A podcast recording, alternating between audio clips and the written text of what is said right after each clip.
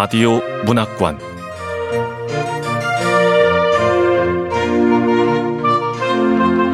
한국 단편문학 특선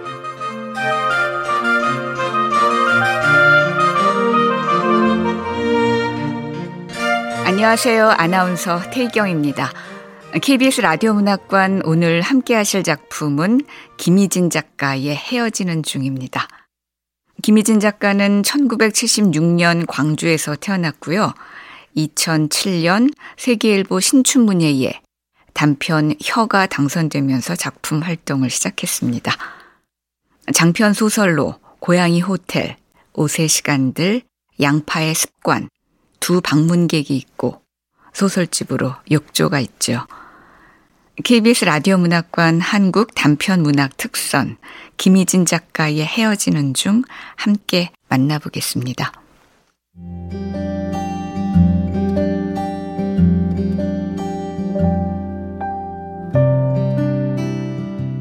헤어지는 중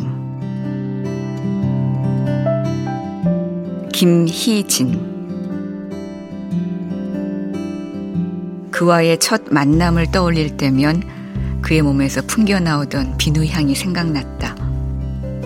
3년이 지난 지금도 그의 몸에서는 여전히 그 비누향이 나고 있었다. 하지만 분명 같은 향임에도 그때의 그 비누향과 지금의 비누향은 미묘하게 달랐다. 첫 만남 때의 비누향이 바람 부는 봄날처럼 느껴졌다면 지금은 비 내리는 가을처럼 느껴졌다.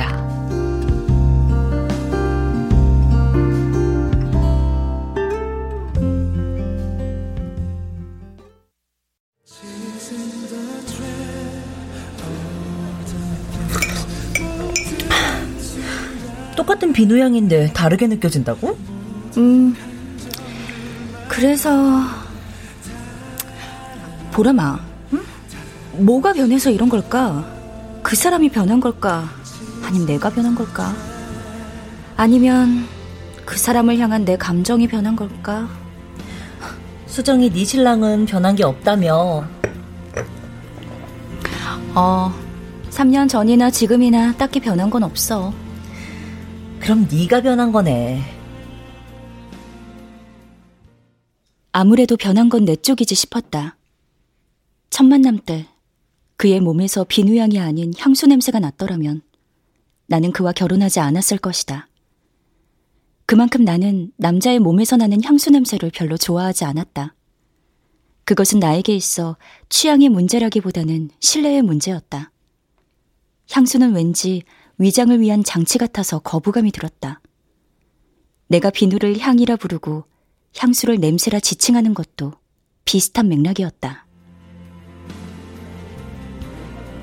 한수정, 비누든 향수든 둘 다 인위적이고 인공적인 거 아니야?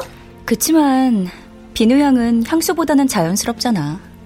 덜 자극적이고 덜 인위적인 데다 뭔가 작정의 낌새도 덜하고. 작정의 낌새? 향수는 대놓고 널 자극하겠다는 작정 같은 게 심한 느낌? 수정이, 네가 향수를 냄새라는 말로 폄하하는 이유 옛날에 사귀었던 남친들 때문 아냐? 뭐 그럴지도. 야 한수정, 내 앞에서는 솔직해도 돼. 너 결혼 전에 사귄 남자들 중에 향수 뿌리고 다닌 남자한테 뒤통수 맞았잖아. 맞아. 내가 만난 남자들 중에 향수 뿌리고 다니는 남자가 2명 있었는데 그 2명한테만 뒤통수를 맞았다니까. 그 배신남들 때문에 향수 뿌리는 남자들을 죄다 뒤통수나 치는 남자로 일반화시키는 건 무리야. 물론 절대 일반화할 수 없고 그 오류 또한 인정하지만 내 경험의 테두리에서만큼은 성립 가능한 일반화였다. 그의 몸에서 풍기는 비누향에 이끌려 그의 여자이자 아내로 살아보고 싶었던 나. 그런데 이상했다. 그와의 결혼을 결심하게 만든 그 비누향이 언제부터인지 다르게 느껴지기 시작했다. 변하지 않은 대상을 다르게 인식하고 다르게 수용하는 건 무슨 이유일까? 시간과 상황의 문제인 걸까? 아니면 변해버린 나의 문제인 걸까? 녀석이 나타나기 전까지의 그는 딱히 변한 게 없었으니 결국은 녀석이 문제였던 걸까? 그러니까 녀석이 나타나기 전까지는 문제가 없었다고? 그 녀석이 누군데? 로이. 로이?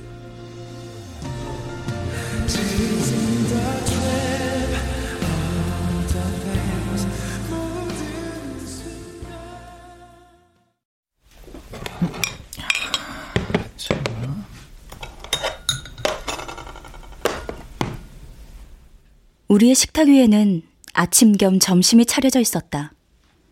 브런치 메뉴는 오리엔탈 드레싱을 뿌린 토마토 양상추 샐러드와 오므라이스였다. 반찬으로는 깍두기가 전부였다. 부부로서 갖는 마지막 식사라고 하기엔 너무 단출한 것 같았다.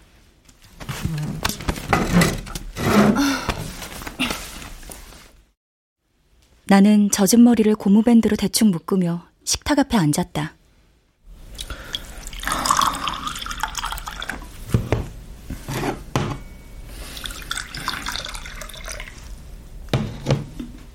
그가 투명한 유리컵에 생수 2잔을 따라 각자의 자리에 내려놓았다. 수저를 들기 전에 물을 한 모금 마셔주는 버릇이 있는 나는 유리컵에 입부터 갖다 댔다.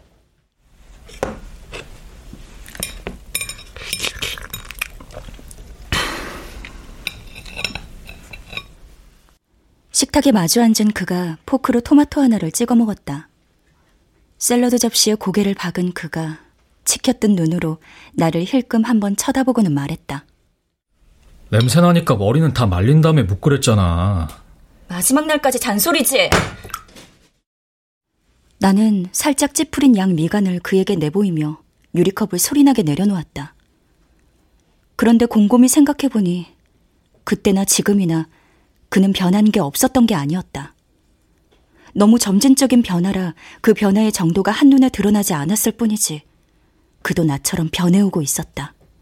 나는 개미 걸음만큼의 점진적인 변화란 얼마나 앙큼하고 무서운 것인지 새삼 느끼며 숟가락으로 오므라이스의 가운데를 갈랐다.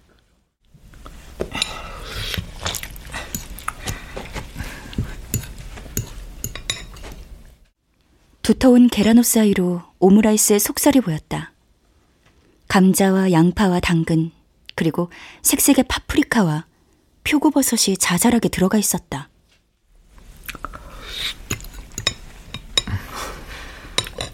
표고버섯도 넣었어? 응. 왜? 뭐 문제 있어? 난 된장국에 들어간 표고버섯은 좋아하지만 오므라이스에 들어간 표고버섯은 그 양과 상관없이 싫어하는 것 알잖아. 내가 그 이유도 말했을 텐데. 오므라이스 속 표고버섯은 향이 강하게 살아남아서 맛의 균형을 깨뜨리기 때문이라고. 다 알면서 왜 넣은 거야? 남아있는 음식 재료는 다 써야 할 거 아니야.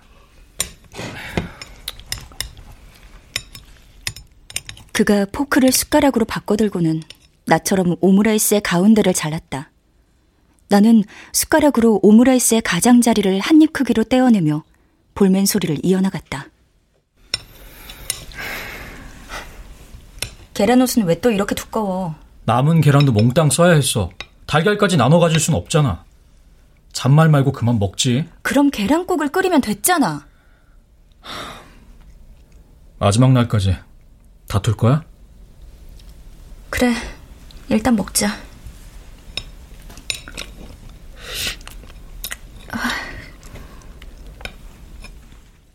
역시나 가장 먼저 표고버섯 향이 강하게 느껴졌다. 버섯 혼자서 독재를 부리고 있는 듯한 맛이었다. 그래도 그의 수고를 생각해 버섯향을 꾹꾹 참아내며 식사를 이어갔다. 보름달 모양의 오므라이스가 반달 모양이 되어갈 쯤이었다. 왜? 이게 뭐야? 아, 왜 그래?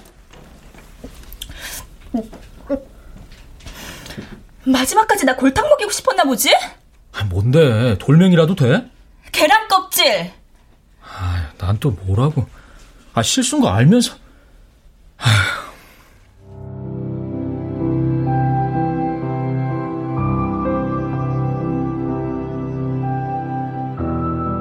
그가 진절머리 난다는 듯 고개를 절레절레 흔들었다.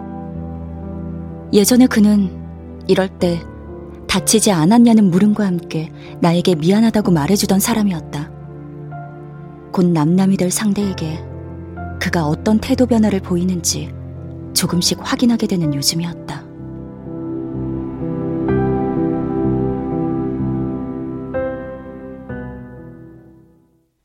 우리는 3년 전 오늘과 같은 봄날에 만났다. 소기로 만난 자리였고 나는 만나기로 한 약속 시간을 40분이나 넘겨버린 상황이었다. 서른 평생 시간 약속만큼은 칼같이 지키며 살아온 내가 약속 장소에 늦게 나타난 데에는 나름의 사정이 있었다. 아니, 솔직히 말하면 그날 나는 조금 늦을 심산이긴 했었다. 한수정, 연애 고수이신 나 박보람님께서 친히 조언을 해줄 테니까 잘 들어. 약속 장소에 너무 일찍 나가서 앉아있는 건 자칫 안달난 이미지를 줄 수 있어. 뭔 말인지 알지? 안달난 이미지까지는 아니더라도 내가 먼저 가 앉아있으면 왠지 밀고 당기는 첫 심리전에서 일점을 내어준 듯한 기분이 들 것 같았다.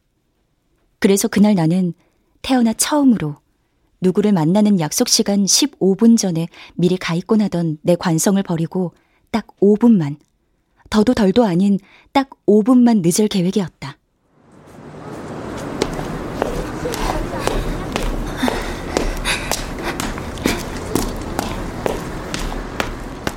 지하철에서 내린 나는 사거리 횡단보도를 향해 바삐 걸어갔다.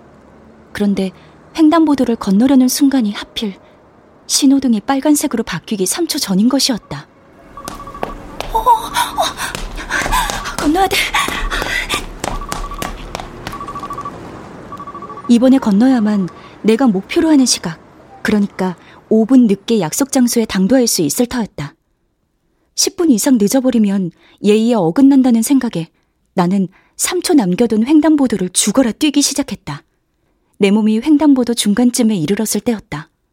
갑자기 오른쪽 발목이 꺾이는가 싶더니 하이힐 굽이 딸깍 하고 내려앉는 것이었다.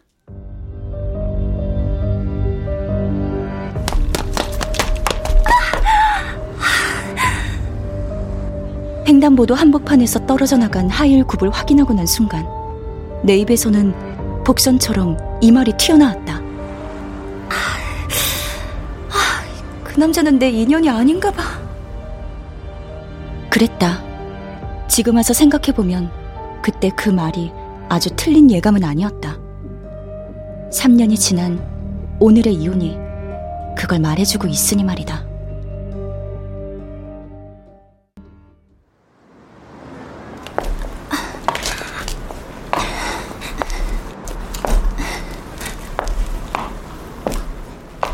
아무튼 하이힐굽이 부러지는 바람에 딱 5분만 늦으려던 내 계획에는 차질이 생기고 말았다. 첫인상을 절뚝이로 남기고 싶지 않았던 나는 서둘러 신발 가게를 찾아야 했고 꽃무늬 원피스에 어울릴 만한 새 구두를 골라야 했기 때문이었다. 하지만 나는 5분만 늦겠다던 계획이 40분으로 길어진 불상사를 합리화하기 위해 애써 이렇게 말했다. 그래, 이왕 이렇게 된 거 시간 약속에 늦은 여자를 어떻게 대하는지 알아보는 것도 나쁘지 않겠어. 하나를 보면 열을 안다잖아. 위기는 때로 기회이기도 하니까.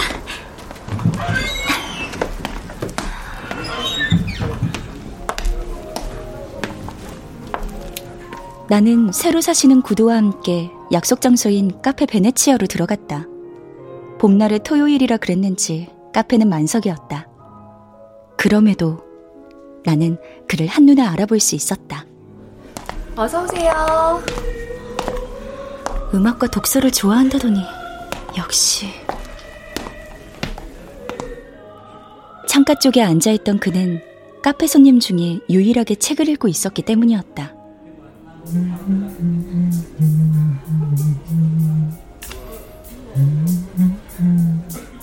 양쪽 귀에 꽂은 이어폰에서 어떤 장르의 음악이 흘러나오는지 알 수 없었지만 그는 꼬아올린 한쪽 발끝을 일정한 간격으로 계속 까닥대고 있었다. 다행히 그의 표정에는 약속 시간을 40분이나 어긴 상대방 그러니까 나에 대한 불만이나 짜증 같은 건 없어 보였다. 많이 늦어버린 탓에 나는 어떤 태도로 그에게 다가가야 하나 고민하며 얼른 카페 창가 쪽으로 걸어갔다. 그리고 인사를 건네기 위해 책과 음악에 빠져있는 그의 곁으로 바짝 다가갔을 때 어머, 비누향. 그의 몸에서 기분 좋은 비누향이 났다. 그것은 바람 부는 봄날과도 같은 향이었다.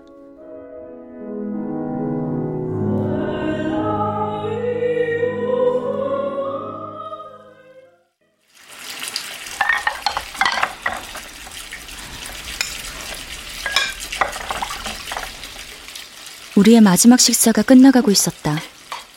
나는 깨끗이 비워진 샐러드 접시와 오므라이스 접시를 개수대로 가져가 바로 설거지를 했다. 설거지 할 거 많으면 같이 할까? 아니야. 당신이 요리했으니까 설거지는 당연히 내가 해야지. 일을 집에서 하는 사람인데다 워낙 요리하는 걸 좋아해서 결혼 이후 식사 준비는 줄곧 그가 해왔다. 부엌과의 접근성이 나보다 나아 그가 요리를 맡게 되자 그 반작용으로 나는 자연스레 설거지를 맡게 된 것이었다.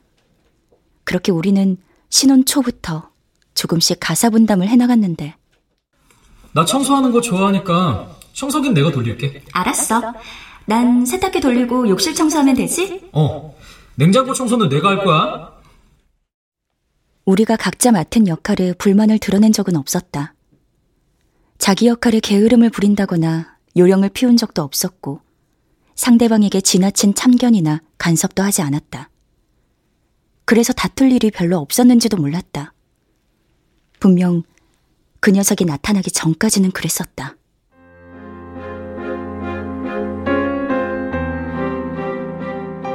그러니까 우리 앞에 그 녀석이 나타나고 내 입에서 헤어지자는 말이 나오면서부터 그에게 변화가 시작됐던 것 같다. 개미걸음만큼의 그 점진적인 변화가.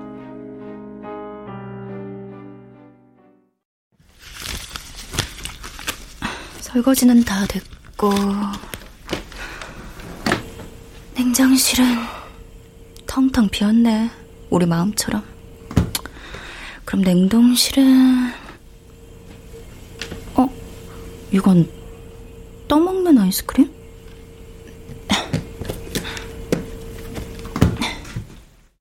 나는 아까 계란 껍질 때문에 화를 낸 게 미안해서 이번엔 조금 부드럽게 말을 건넸다.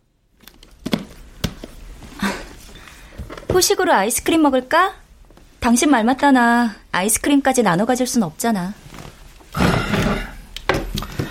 좋아. 식탁에서 일어나려던 그가 다시 의자에 앉았다. 아이스크림은 한 번에 다 먹어 없애기에는 양이 좀 많았다. 하지만 나는 디저트볼에 아이스크림을 절반으로 공평하게 나눠 담았다. 나누는 일은 오늘 우리가 지겹도록 해야 하는 일이었다.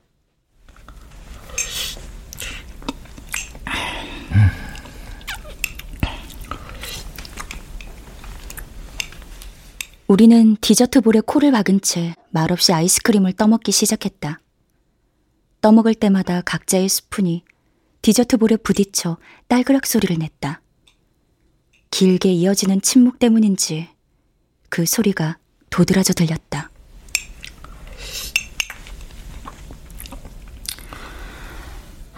우리 이제 이렇게 마주 앉아 뭐 먹을 일은 없겠다. 그치? 그러겠지. 당신은 나랑 헤어지고 나면 뭐 할 거야? 음악 공부를 좀 더 해볼까 해. 당신은? 나는 그러게 뭐라지? 질리도록 여행이나 다녀볼까? 우리 신혼여행 말고는 같이 여행 한번 못 가봤잖아. 여행 좋지? 결혼 전까지만 해도 나에게 결혼이란 나와 같이 여행을 떠나줄 여행 동반자를 얻는 일이라고 생각했다. 주말이 되면 교외로 드라이브를 가고 최소한 한 달에 한 번은 도시락을 싸들고 피크닉을 가줄 사람. 굳이 같이 가달라고 물어보거나 조르지 않아도 어디를 가든 수저 세트처럼 나를 따라와줄 짝을 얻는 일. 나는 그게 결혼인 줄 알았다. 그런데 결혼 생활이라는 게 뭐 그리 바쁜지 같이 사는 내내 여행을 가달라고 물어보거나 조르는 일조차 생겨나지 않았다. 특히 나는 프리랜서라는 그의 직업이 결혼 전에 내 욕망을 충족시켜줄 중요한 기재라고 생각했다.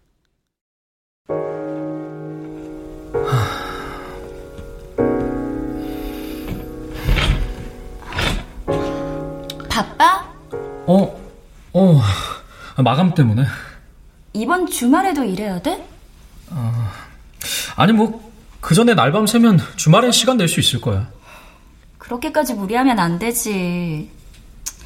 어떻게 프리랜서가 정시 출퇴근자보다 일을 더 많이 하는 거야? 프리랜서니까 일 들어올 때 해야지. 자칫 남들 다 놀 때 일을 하고 돈을 번다는 뿌듯한 관념에 매몰되다 보면 프리랜서는 오히려 주말이 더 바빠지는 구조적 모순에 빠지게 되는 것이었다. 결국엔 일에 더 얽매이고 많은 셈인데 그가 바로 그러했다. 그런 식으로 그가 쉴 때 내가 일하게 되고 내가 쉴 때 그가 일하게 되는 엇갈림은 자가당착에 빠진 프리랜서의 실체처럼 반복되어 갈 뿐이었다. 뭐든 함께 하려고, 아니 함께하고 싶어서 한 결혼인데 어느 날 뒤돌아보니 그도 나도 각자 따로따로 움직이고 있었다. 한 식탁에 앉아 같이 밥을 먹는 일 말고는 그랬다.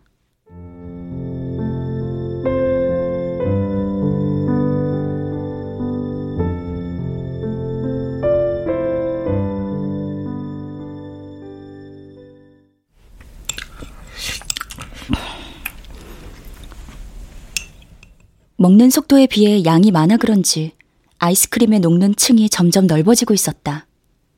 나는 부재했던 우리의 여행에 대해 그가 미안했다고 말해주길 바랬지만 그는 그저 말없이 아이스크림만 떠먹을 뿐이었다. 금세 또 그렇게 어디론가 증발해버리고만 우리의 대화. 그게 안타까웠을까? 방금 막 잠에서 깬 그 녀석이 식탁을 향해 저만치에서 걸어오고 있었다. 어김없이 끼어드는구만. 로이! 어서와, 로이! 그나마 우리 둘 사이에 저 녀석이 끼어들면 얘기거리가 생겨나곤 했으니 녀석은 나나 그에게 고마운 존재임에는 틀림없었다. 하지만 여전히 나는 저 녀석이 별로였고 그래서 저 녀석은 오늘 우리가 나누어 가지게 될 것 중에 가장 분쟁 없이 나누어질 대상이었다. 당연히 저 녀석은 그가 차지하게 될 것이다. 그럴 리는 단 1%도 없지만 설령 그가 나에게 저 녀석을 양보한다 해도 내가 사양할 심산이었다. 로이, 걱정돼서 온 거야? 우리 로이. 나는 녀석으로 인한 그의 표정 변화를 볼 때면 애초에 저 녀석을 받아들이지 말았어야 했다는 생각이 들었다. 저 녀석이 우리 집에 온 첫날에도 느꼈다시피 그는 나보다 저 녀석을 더 사랑하는 것 같았다.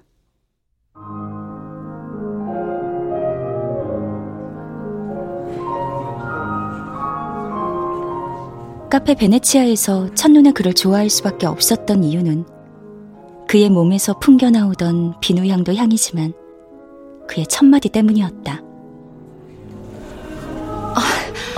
죄송해요. 제가 너무 늦었죠. 한수정이라고 합니다. 무슨 일 생긴 줄 알고 걱정했습니다. 괜찮은 거죠? 그의 말에는 내가 40분이나 늦은 데에는 그만한 이유가 있을 거라는 이해가 담겨 있었다. 늦은 이유를 알지는 못했지만 그 이유가 내 안위를 해쳤을지 모른다는 걱정에서 나온 말 같아서 만나자마자 나는 그에게 호감이 일었다. 오래 알고 지내온 사람한테서나 들을 법한 말투에다 시간 약속에 40분이나 늦은 내 태도를 예의 없게 바라보기는커녕 오히려 나를 걱정해주는 사람이라니. 그래서 곧바로 나는 그에게 늦은 이유를 주저리주저리 털어놓았다. 글쎄, 빨강 신호등으로 바뀌기 3초 전에 횡단보도를 달린 거예요. 그러다 구두굽이 망가져서... 어쩔 수 없이 신발 가게를 찾아 헤매느라 정말 죄송합니다. 그런데 내 얘기를 다 듣고 난 다음 그가 취한 행동은 허리와 고개를 숙여 테이블 밑에 내 발을 쳐다보는 것이었다. 그가 걱정스러운 표정으로 물었다. 저 발목은요? 발목은 안 다쳤어요? 아, 다행히. 안 다쳤다니 다행입니다. 구두 예쁘네요. 급하게 고른 것 같지 않아요. 수정씨 원피스하고도 잘 어울리고요. 그래요? 오늘 여러모로 다행이네요. 아마 그때 우리는 서로를 쳐다보며 처음으로 웃었을 것이다. 그리고 웃는 동안 나는 계속 만나고 싶은 사람이 생겼음을 직감했다.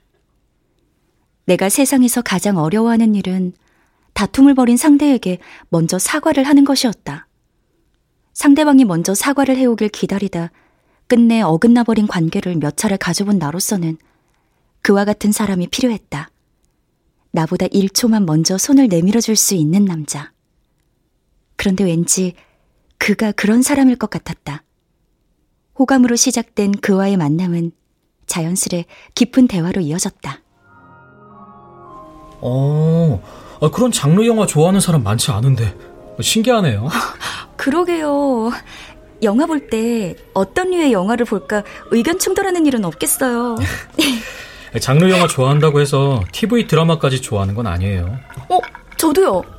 전 드라마보다 예능을 더 좋아하거든요. 정말요? 그것도 비슷하네요.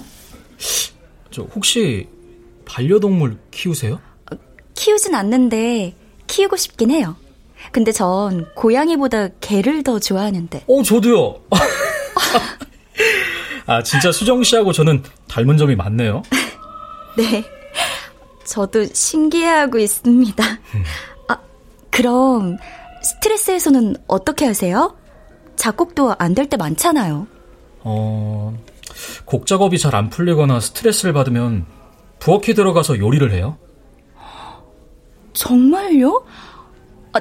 제 이상형이 요리를 즐길 줄 아는 남자인데. 근데 스트레스 받을 때 요리한다는 것 정말이에요?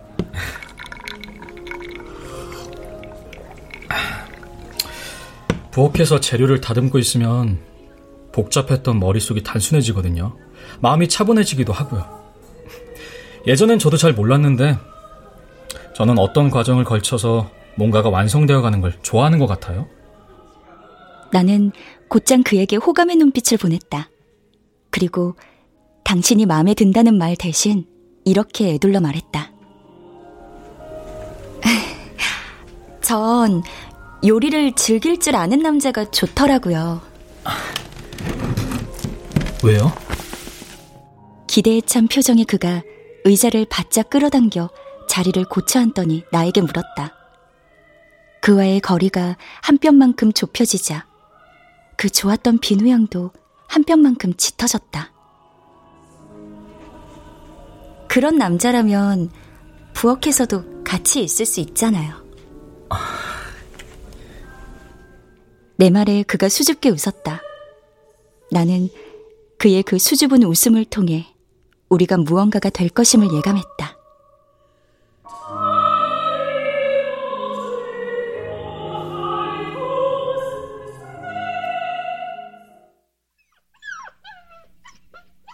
식탁 밑으로 다가온 녀석이 그를 올려다봤다. 언제나 그렇듯 오늘도 녀석은 안아달라는 듯 그를 향해 칭얼댔다. 웃자! 왜 우리 로이? 안아달라고? 그러자 그는 군말 없이 녀석을 끌어안고는 다시 식탁에 앉았다. 그의 무릎 위에 배를 깔고 앉은 녀석이 꼬리를 살랑살랑 흔들어 자기 기분을 드러냈다. 그는 녀석의 등을 어루만지며 먹다 중단한 아이스크림을 마저 먹기 시작했다. 괜한 심통에 나는 남아있는 아이스크림을 몽땅 입에 넣고는 그를 재촉했다. 우리 로이. 너가 없어지기 전에 빨리 먹어. 빨리 먹고 이제 물건 나눠야지. 로이는 당신이 데려갈 거지? 아무래도 당신보다 나를 더 따랐으니까. 정 원한다면 당신이 데려가도 난 상관없어. 정말이야. 하지만 말과 달리 그의 표정은 상관없어 보이지 않았다. 나는 그의 저런 면이 싫었다. 말과 다르게 움직이는 저 표정도 싫었고 맘에도 없이 짓거리는 저 빈말도 싫었다. 그런데 그는 왜 내가 로이를 데려가고 싶어 할 거라고 생각하는 걸까? 내가 녀석을 좋아했다고 착각하는 그 마음이 무심의 발로 같아 나는 살짝 짜증이 났다. 설마 내가 로이를 원할까? 당신이 사들고 왔을 때부터 로이는 당신 거였어. 우리가 이혼하는 결정적인 이유도 로이 때문이라고 알아?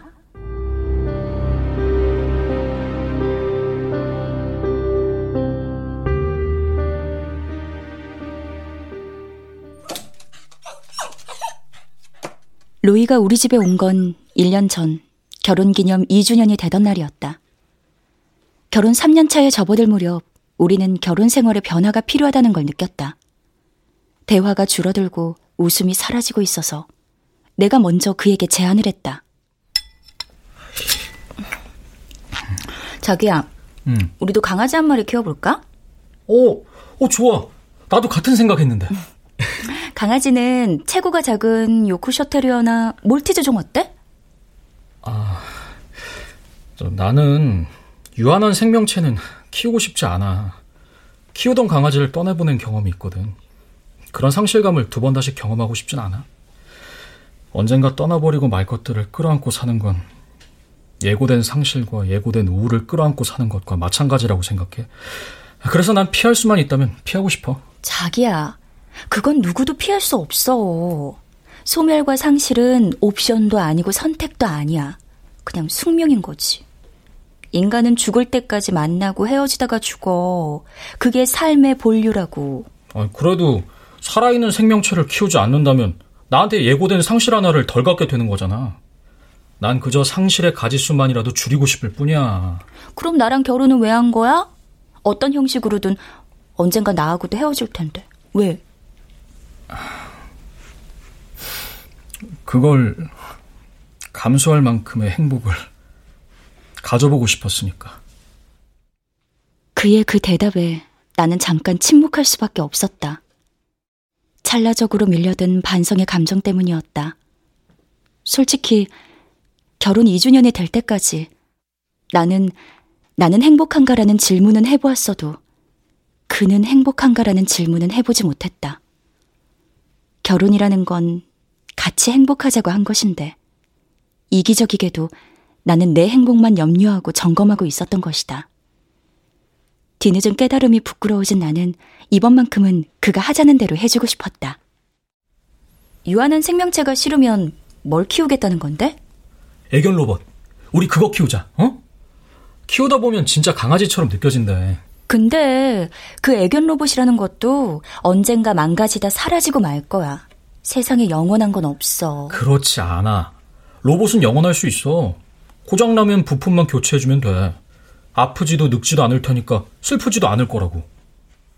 나만 양보하면 모두가 좋아지는 일이라 나는 지난한 갈등 없이 그러자고 했다.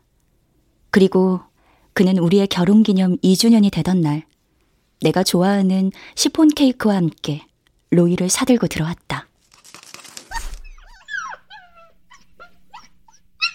R5294759라는 일련 번호를 가진 녀석이었는데 로이라는 이름은 그 일련 번호에서 영감을 받아 짓게 된 것이었다. 영리한 로이는 착하고 사랑스러웠다. 무엇보다 간편하고 조용한 데다가 깔끔했다. 보통의 강아지처럼 밥을 챙겨줘야 한다거나 대소변을 치워줘야 할 일이 없으니 당연했다. 그런데 어느 날 정신을 차리고 보니 그의 관심이 온통 로이에게 쏠려 있다는 걸 알게 되었다. 로이! 로이 어딨니? 로이! 외출을 나가거나 외출해서 돌아오면 그는 로이에게 먼저 인사를 했다. 곡 작업을 하지 않는 시간에는 항상 로이와 함께 있었고 마치 로이가 옆에 없으면 불안감이라도 느끼는 사람처럼 침대에 누울 때나 소파에 앉을 때나 그는 녀석을 끼고 돌았다. 내가 차츰 투명해지고 있다는 걸 느끼는 순간 우울감이 스쳐 지나갔다. 결국 한때 대화와 웃음의 중심이 되어주던 로이는 다툼과 갈등의 이유가 되어가고 있었다. 아마 그쯤이었을 것이다. 같이 저녁을 먹다 무심코 내가 말했다. 우리 로이도 먹고 싶지. 로이. 우리 그만 헤어질까? 어? 아, 뭐라고 했어? 우리 그만 헤어지자고. 아, 왜? 분명 같이 있는데 혼자 있는 것 같아서.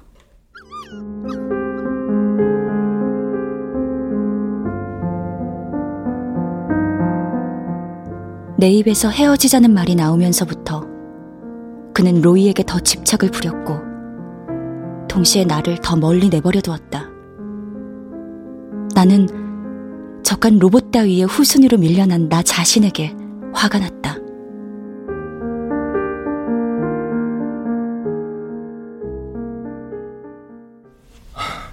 작업실 물건은 내가 가져갈게. 드레스룸에 있는 물건은 대부분 내 거니까 내가 가져간다? 좋을 대로. 후식으로 아이스크림까지 먹고 난 우리는 물건을 나누기 시작했다. 어떤 물건을 누가 가져갈 것인지는 의외로 쉽게 분류되고 정리되었다. 헤어지기로 한 다음부터 서로의 감정이 무자르듯 잘려나갔듯이 우리가 사용했던 물건들도 같은 태도와 같은 감정을 드러냈다. 나는 분쟁이 생길 법한 물건들이 너무 없어서 우리가 한 집에서 한 이불을 덮고 살아온 사람들이 맞나 하는 의문이 들었다. 모르고 있었는데 내 것은 내 것으로, 네 것은 네 것으로 살아온 삶은 아니었는지, 그래서 이렇게 쉽게 어그러져 버린 건 아닌지 하는 반성이 동시에 스쳤다. 우리는 마지막으로 욕실로 들어가 각자가 사용하던 것들을 챙겼다. 목욕가운, 칫솔, 헤어밴드. 욕실에서 쓰던 물건 중에 5분의 4는 내 것인 것 같았다. 그가 면도기와 칫솔을 꺼내들고 욕실을 나갔다. 로이는 아까부터 그의 뒤만 졸졸 따라다니는 중이었다. 마치 자기를 놔두고 그가 어디 멀리 가버리기라도 할까봐 걱정하는 진짜 애완견처럼 굴었다. 아닌 게 아니라 녀석은 어떨 땐 진짜 애완견처럼 느껴지기도 했다. 나를 쳐다보는 녀석의 눈동자. 그 눈동자를 들여다보고 있으면 왠지 그런 생각이 들었다. 로이는 올 AI사가 내놓은 제품 중에 가장 하등한 인공지능이 장착된 애견 로봇이었다.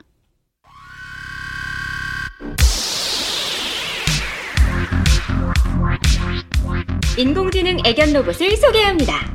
하등한 인공지능이 장착되어 있지만 인간의 언어, 표정, 행동을 인지할 수 있습니다. 인간의 여러 감정 중에서 5가지 정도는 읽어낼 줄도 압니다. 올 AI사의 애견 로봇 많이 찾아주세요.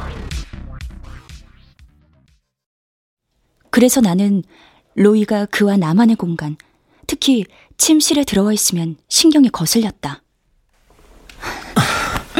저기요. 녀석은 유독 침대 위에서 벌이는 그와 나의 행위를 빤히 쳐다보곤 했는데 그럴 때마다 나는 로이를 침실 밖으로 쫓아내기에 바빴다.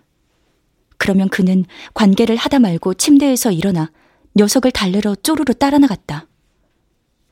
그는 로이가 옆에 있어야만 잠자리에 집중할 수 있는 사람처럼 녀석을 다시 침실로 데리고 들어왔다. 그때부터 그와 나 사이의 말다툼이 벌어지는 것이었다. 그가 로이의 등을 쓰다듬으며 짜증 섞인 목소리로 큰 소리를 냈다. 절정의 순간을 망쳐버린 게 화가 난 터라 나 역시 물러서지 않았다. 아, 당신은 왜 자꾸 로이를 밀어대는 건데? 난 저 녀석 눈동자가 마음에 안 들어. 처음부터 그랬어. 감시 카메라 같단 말이야. 뭔 소리야. 우리 로이 눈동자가 감시 카메라라는 거야? 또 모르지. 저 녀석이 쳐다보는 곳곳이 실시간으로 영상화돼서 어딘가로 전송되고 있을지. 얼토당토하는 망상이야. 우리 로이 올 AI사 제품이야. 그 회사가 얼마나 투명한 곳인지 당신 더 잘 알잖아. 아무튼 앞으로 우리 둘만의 공간에는 이 녀석 안 들이면 좋겠어. 너무 예민하게 구는 거 아니야? 로이는 그냥 로봇이야. 로이의 시선은 그냥 시선일 뿐이야. 참, 가만 보면 당신도 참 순진해. 뭐? 그게 뭐든 내가 싫다면 싫은 거야. 그러니까 앞으로 저 녀석 내 눈에 안 띄게 해줬으면 좋겠어.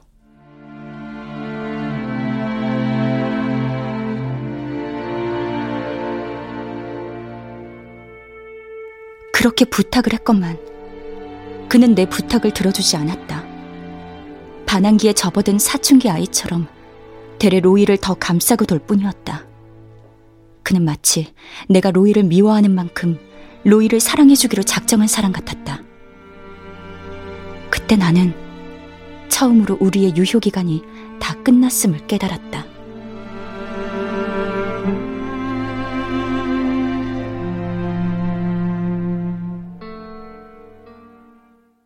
3년간 우리와 함께했던 살림들은 별다른 다툼 없이 잘 나누어졌다.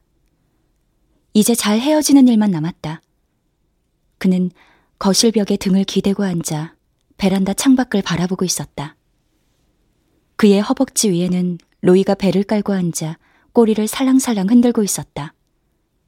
그의 곁으로 다가간 나는 그처럼 벽에 등을 기대고 앉았다.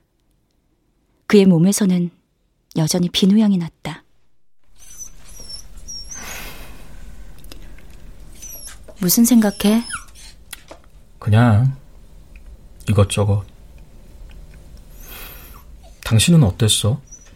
나하고 사는 동안? 그냥 그랬지 뭐. 결혼 생활이라는 건 역시 어려운 거야. 그치? 그래. 만만한 일은 아니야. 근데 우리 어쩌다가 이렇게 된 걸까? 시작은 참 좋았는데. 그치? 그냥 서로 지겨워진 것뿐이야. 그러고 보면 시작과 같은 끝도 없고 끝과 같은 시작도 없는 것 같아. 맞아. 당신은 또 결혼하겠지? 괜히 나 때문에 결혼에 대한 안 좋은 인식만 생긴 건 아닌지 모르겠다. 그래도 결혼이란 거 한번 해봤으니까.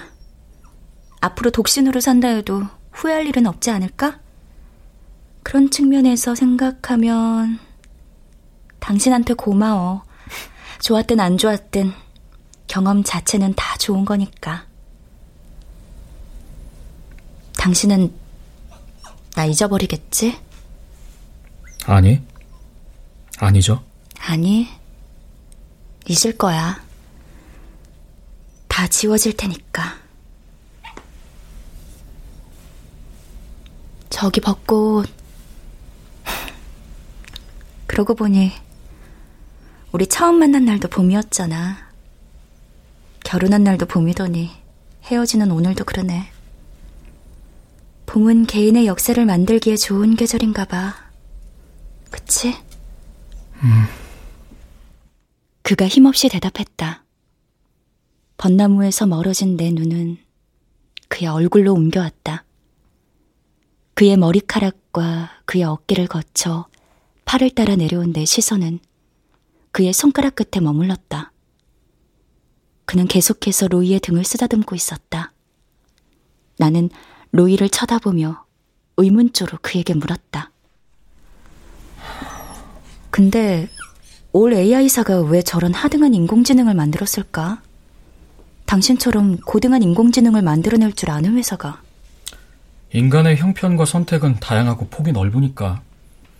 제품이란 건 변별력과 등급을 가져야 가격 차등을 둘 수 있는 거고, 그래야 모든 소비층을 흡수할 수 있는 거니까. 결국 자본주의 논리 아니겠어? 그리고 그때 내 휴대폰으로 문자 수신음이 울렸다. 나는 바지 뒷주머니에서 휴대폰을 꺼내어 발신자를 확인했다. 올 AI사에서 보내온 메시지였다. 아이콘을 눌러 메시지 창을 열었다. 10분 후면 그의 모든 기능이 정지할 거라는 예고 문자였다. 그리고 문자 말미에는 이 문구가 덧붙여 쓰여 있었다. 한수정 고객님, 앞으로도 저희 올 AI사는 다채롭고 완벽한 시뮬레이션을 위해 최선을 다하겠습니다. 인생에도 연습이 가능해진 시대, 그 시대를 저희 올 AI사가 이끌어가겠습니다. 감사합니다. 나는 휴대폰을 닫고 그를 바라봤다. 10분 후에 그의 모든 기능이 멈추고 나면 그는 다른 직업과 다른 성향과 다른 성격을 가진 또 다른 그로 재설정될 것이다. 그의 몸에서는 더 이상 비누향이 나지 않을 것이고 목소리도 걸음걸이도 달라질 것이다. 어쩌면 다음번엔 요리하는 걸 별로 좋아하지 않거나 상실에 대한 두려움을 가져본 적이 없는 그가 될지도 몰랐다. 나는 마지막으로 그의 손을 한번 잡아주고는 말했다.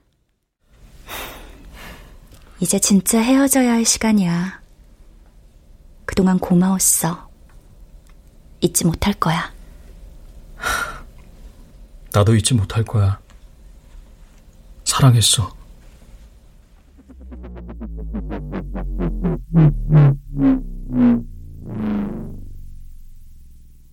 그 말을 끝으로 그의 동공이 풀리기 시작했다. 로이의 등을 쓰다듬던 그의 손길이 서서히 둔해져 갔다. 마침내 멈춰버린 그의 손길.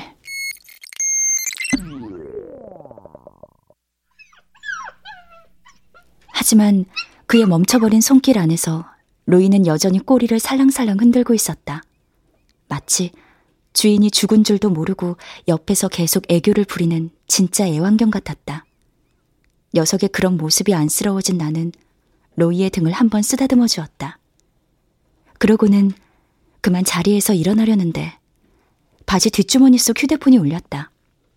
나랑 동갑내기 친구인 보람이었다. 나는 통화 버튼을 눌러 휴대폰을 귀에 갖다 댔다. 끝났겠네? 방금. 기분은 좀 어때?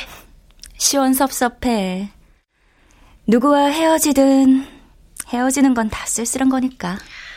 비누향 좋아하고 요리하는 남자 좋아하는 너의 취향에 꼭 맞춘 AI 남편과 살아본 촌평을 내린다면? 글쎄, 내 이상형과 사는데도 자꾸 삐걱댄다는 거지. 권태롭고 외롭고 지겨웠어. 아, 정말 그놈의 결혼이라는 거 해야 하는 거니 말아야 하는 거니? 그러게. 결혼은 영원한 숙제인 것 같다. 같이 저녁이나 먹게 나와라. 자세한 얘기는 만나서 하자. 응. 나는 고개를 떨군 그의 머리를 마지막으로 한번 쓰다듬어주고는 자리에서 일어났다. 벚꽃잎들이 눈꽃처럼 떨어지네. 봄바람.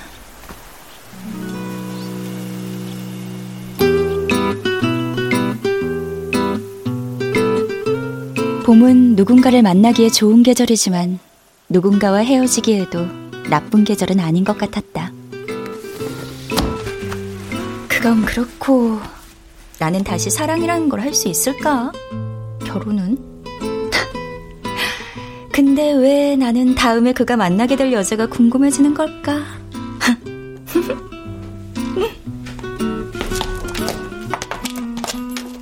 현관으로 나가 신발을 꿰어 신으려던 나는 뒤돌아 가만히 그를 쳐다봤다.